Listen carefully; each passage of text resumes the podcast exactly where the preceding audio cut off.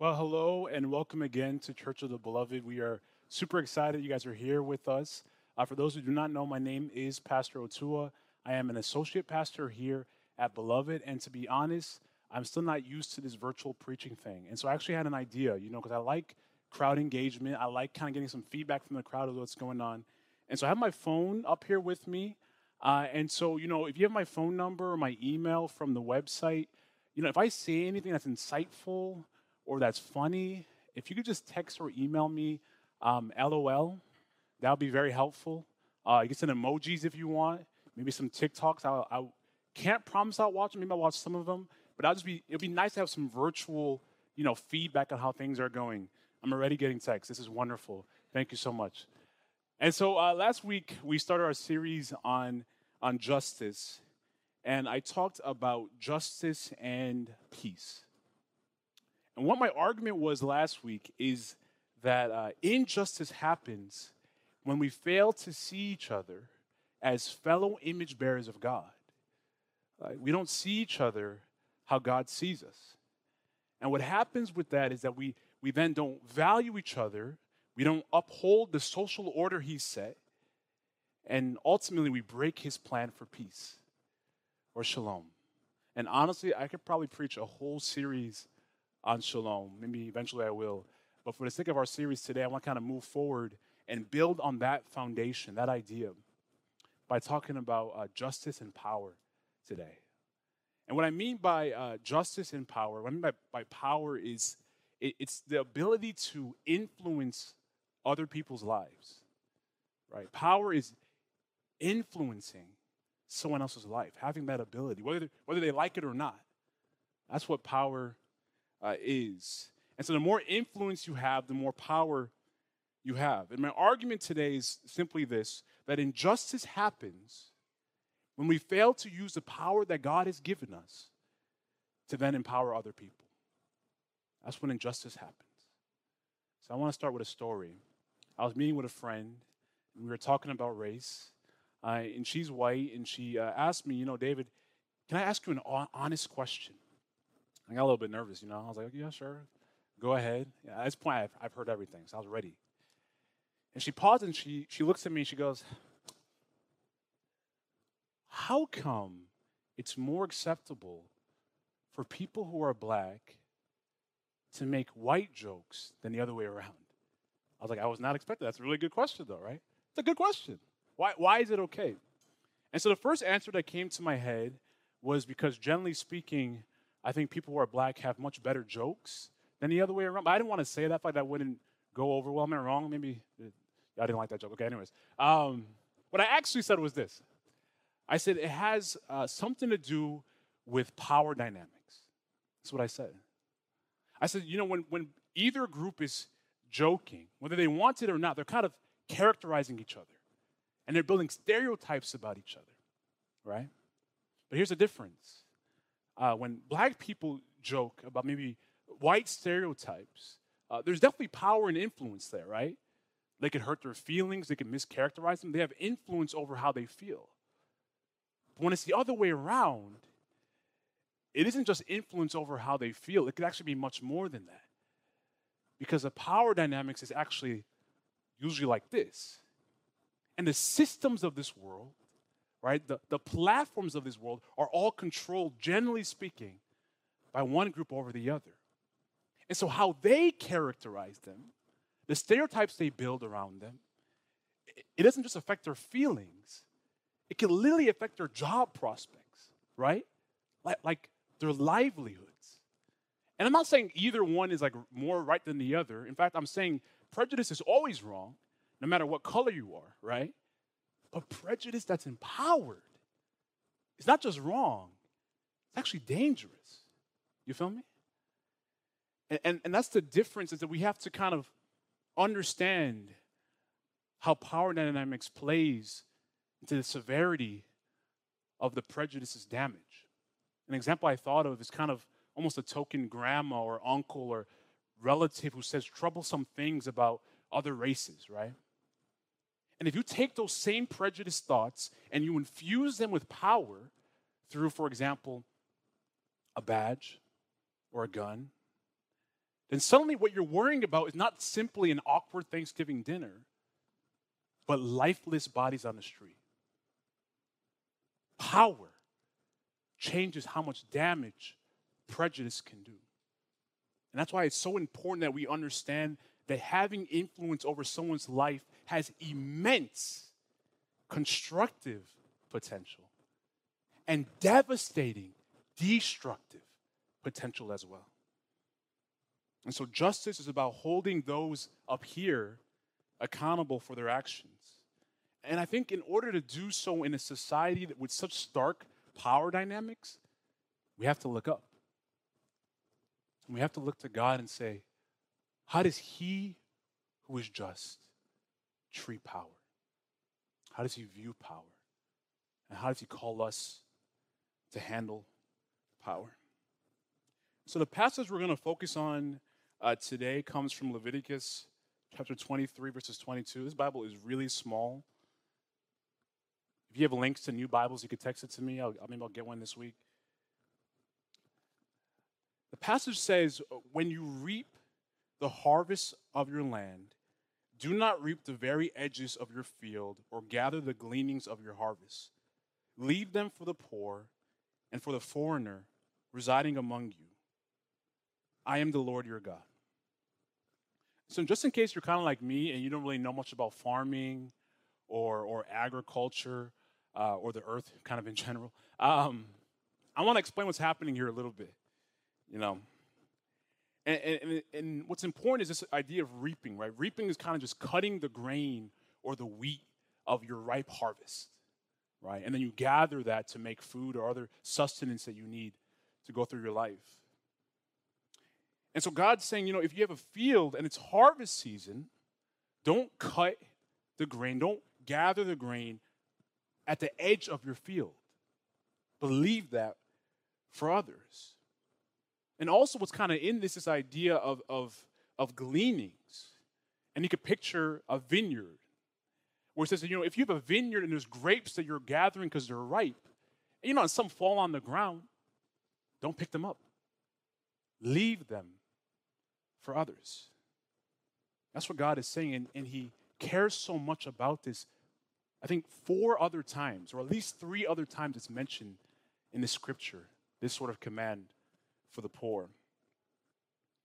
And so, the first thing I want us to notice about this uh, is who God is speaking to, right? It's those with land, it's those who are rich, it's those who aren't sojourners or foreigners, they're domestic, they're native to the land. It's those in power with influence over the most vulnerable people in the nation. But notice what God does not say. He doesn't rebuke them for having power. He doesn't rebuke them for having land, right? It's not innately wrong that someone has influence over someone else. Parents should have influence over their children, right? And parents' belts should have influence over children, at least if you're raised the way I was in Nigerian culture. Anyways, it's okay for employers, right, to have some power over their employees. It, it makes sense. And it's actually part of God's kind of gifting, right? A lot of us are kind of more wired to maybe be able to vision cast or to lead people. And so people will follow right that, right? And, and, so I think it's actually part of God's hierarchy. God loves order. Like I said last week, He, he loves it. He's not against people having power or influence. Well, how that power is obtained is where we often see the sin. Like many of you actually watched Hamilton last week, and despite it being, I think, eight hours long, I really enjoyed it. And what happened is that afterwards, it made me kind of Google, you know, the founding fathers and kind of the early days of our nation and what happened. And I don't know about you, but I actually forget the history of our nation so often.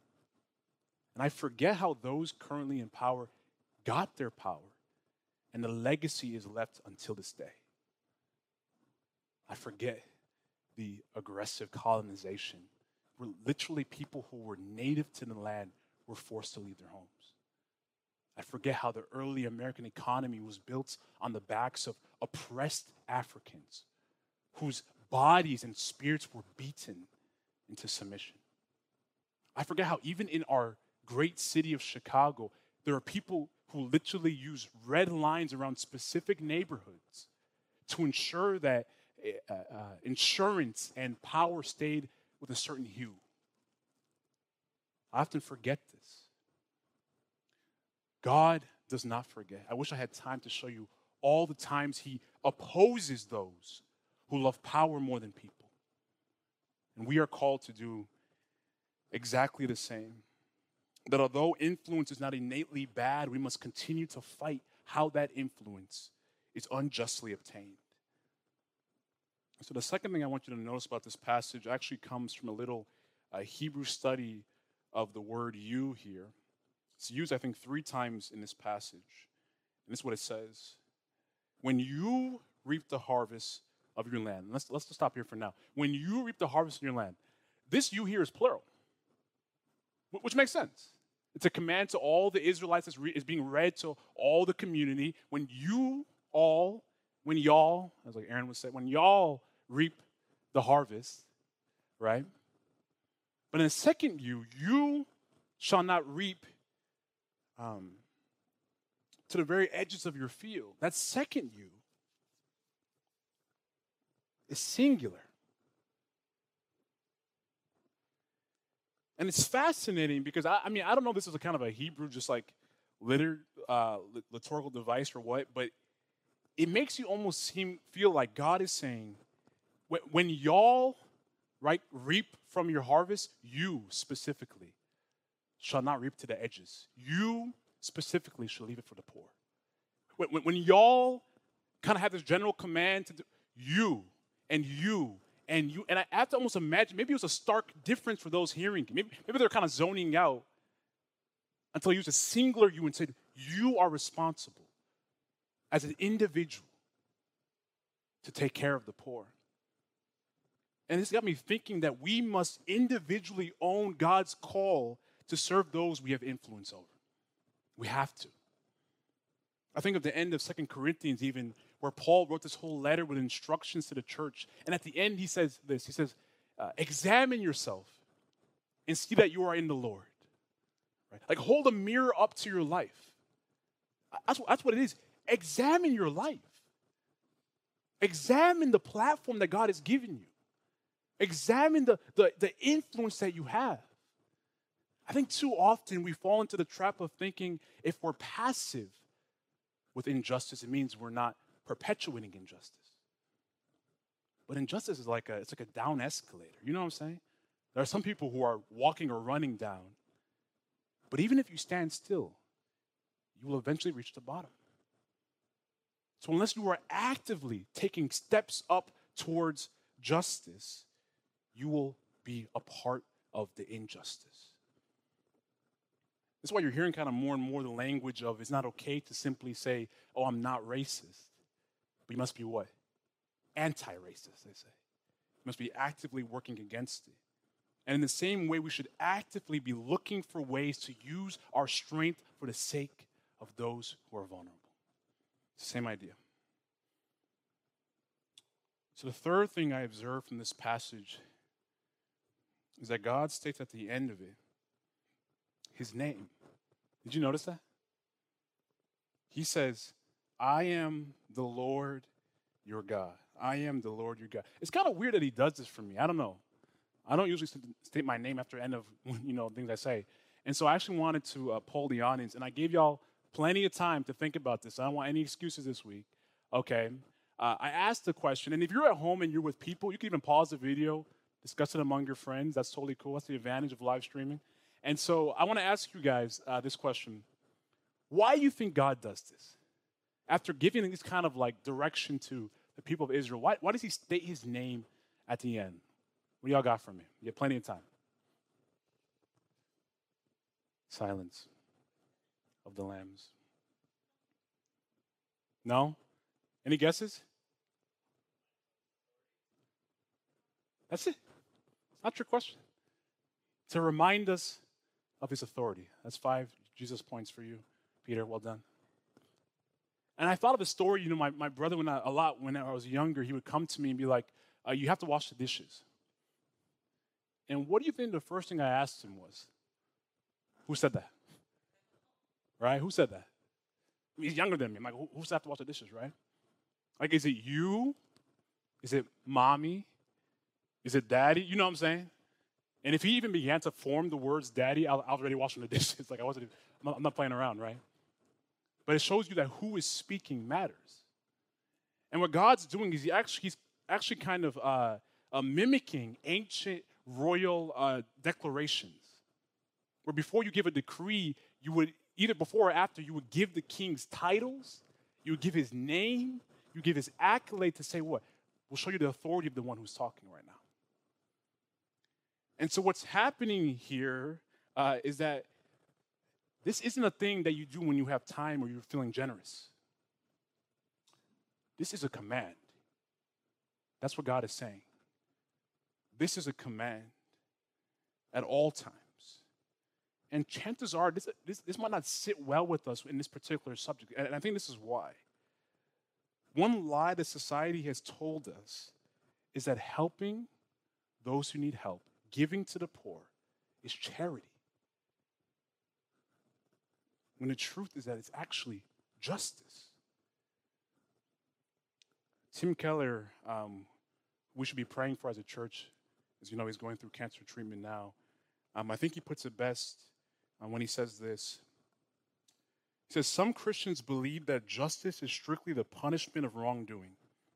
They would insist that, that uh, helping the needy through generous giving should be called mercy, compassion, or charity, not justice. But this view does not fit in with the strength or balance of the biblical teaching. In the scripture, gifts to the poor are called acts of righteousness, as in Matthew 6 1 and 2. Not giving generously, then, is not stinginess, it's unrighteousness. It's a sin against God, and therefore, by definition, a violation of God's justice. Do we get what he's saying here?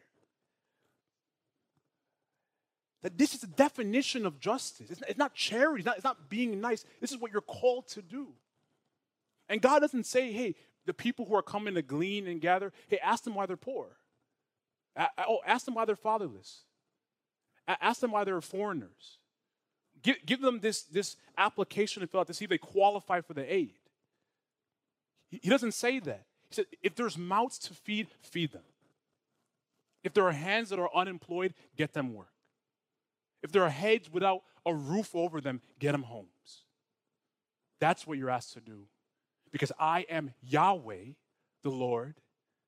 And I said, this is what justice looks like.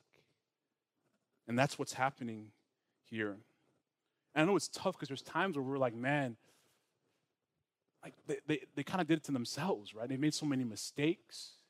It's almost like they didn't value their lives. And I think it's important for us to remember how people value their own lives between them and God.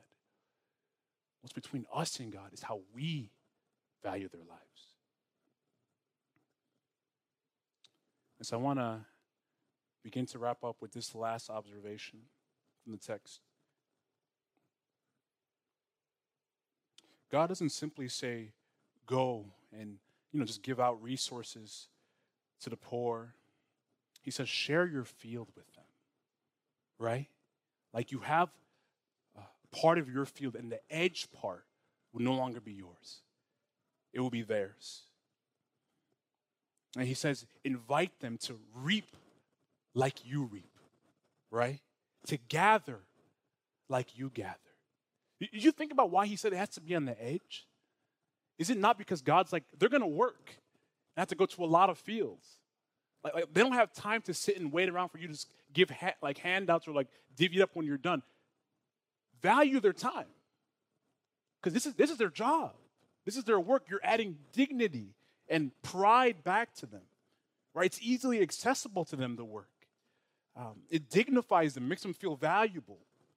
It's, it's, not a trap like we do sometimes where we uh, encourage people to get jobs, but they can't because they have no degree, and they can't get a degree because they can't stay in school because they can't afford it without a job. it, it isn't a trap in that way, right? It's a true opportunity for the powerful to invite the vulnerable to partake in their power. That's what's happening here. Sharing your field with those who have no field. Here's the thing you will gain nothing. If you do this, you will, will not gain any material thing. You, you're just giving them your field. And one of the best examples of this we find actually is in Ruth chapter 2, where she goes to Boaz's field and he generously gives her more than the leftovers he has. And what happens? He's not getting anything, but he still has enough for himself. And that's what we have to remember. There's more than enough. There's more than enough, even when we share with those who don't have. And so we are, we are called to give those under our influence a chance to break the cycle of powerlessness so that they too can rise up one day and enjoy the same freedoms and blessings that God has graciously given us. I want to end uh, with this. I actually love that Chase prayed this morning for uh, Made in Hope and She Works, which I was actually a part of. And it reminded me of my time there because, you know, when I got there, it was amazing. They hosted us so well, and there was so many women there uh, who were leading the seminars, the trainings, the orientation. They were catching us up on the history in the Philippines of human trafficking. And I was learning so much. I was, I was being so blessed by them. And I didn't know until maybe two, three days into it that those same women were actually victims as well. And then they were running the whole program. I, I didn't realize that until afterwards. And what was amazing for me to be was this. I realized that what this program had done was not simply help them and rescue them and give them resources. It empowered them. It gave them their dignity back and their pride back. They gave them a platform to use their voice. And I'm like, what? What better example than that for what Christ is calling us to? And so I want to end with what we started with a picture of Christ in Philippians chapter 2, where we see that Christ was in the very nature of God, he was clothed in power. But he didn't consider the power he had and the equality with God as something he should use for his own advantage. Instead, he made himself nothing, coming down, being the same nature of a servant. And being found in appearance as a man, he humbled himself. I want to pause here for a second. Jesus, in his power and his glory and his influence, came down and gave it up, and he humbled himself to be with us who are powerless to save ourselves who are fatherless because of our sins, who are sojourners to God's kingdom. He came down to be with us. But he didn't stop there, according to this passage. He was obedient to the point of death, even death on the cross. Because what Jesus did on the cross was he said, I will go back to my power now, but I want to invite these people I love to come with me. I want to empower those who were once powerless with the power of the Spirit to change. I want to empower those who were foreigners to this kingdom to now sit at the same table that I sit at. I want to bring people who were nameless, lost, fatherless into my family to be called children of God.